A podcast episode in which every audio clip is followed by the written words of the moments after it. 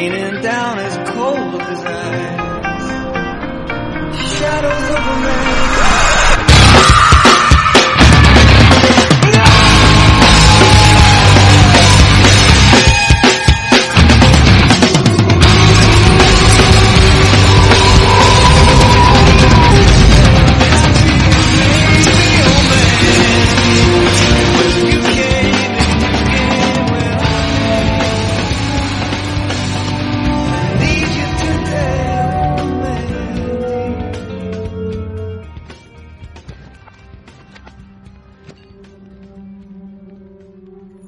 Give you a moment to uh, collect yourselves after the violence that we didn't see in the previous minute.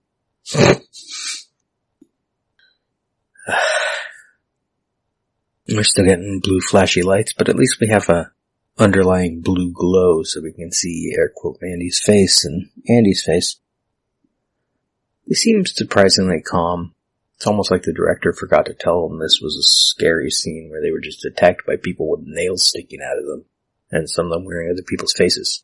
But probably they couldn't see the extras either. He, they probably think this is just Andy's buddies from the deforestation crew. You know, they do this every week.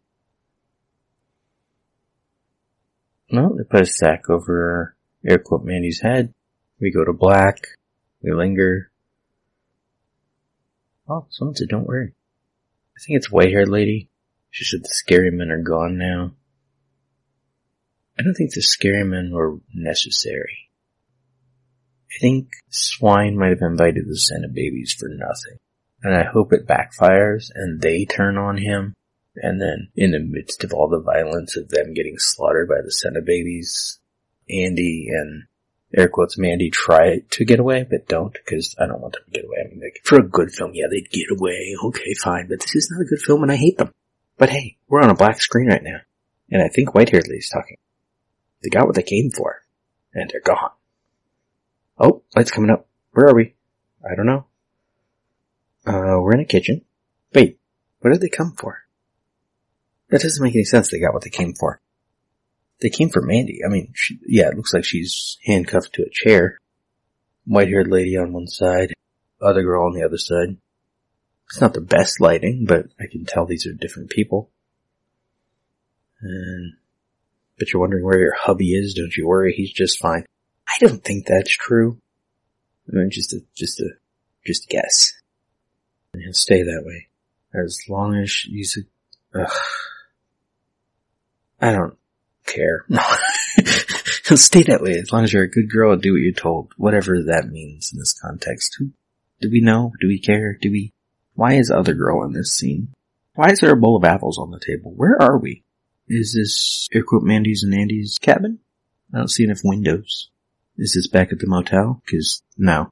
It's gotta be their house cause there's actual like stuff on the kitchen counter and dish towel, bowl of apples.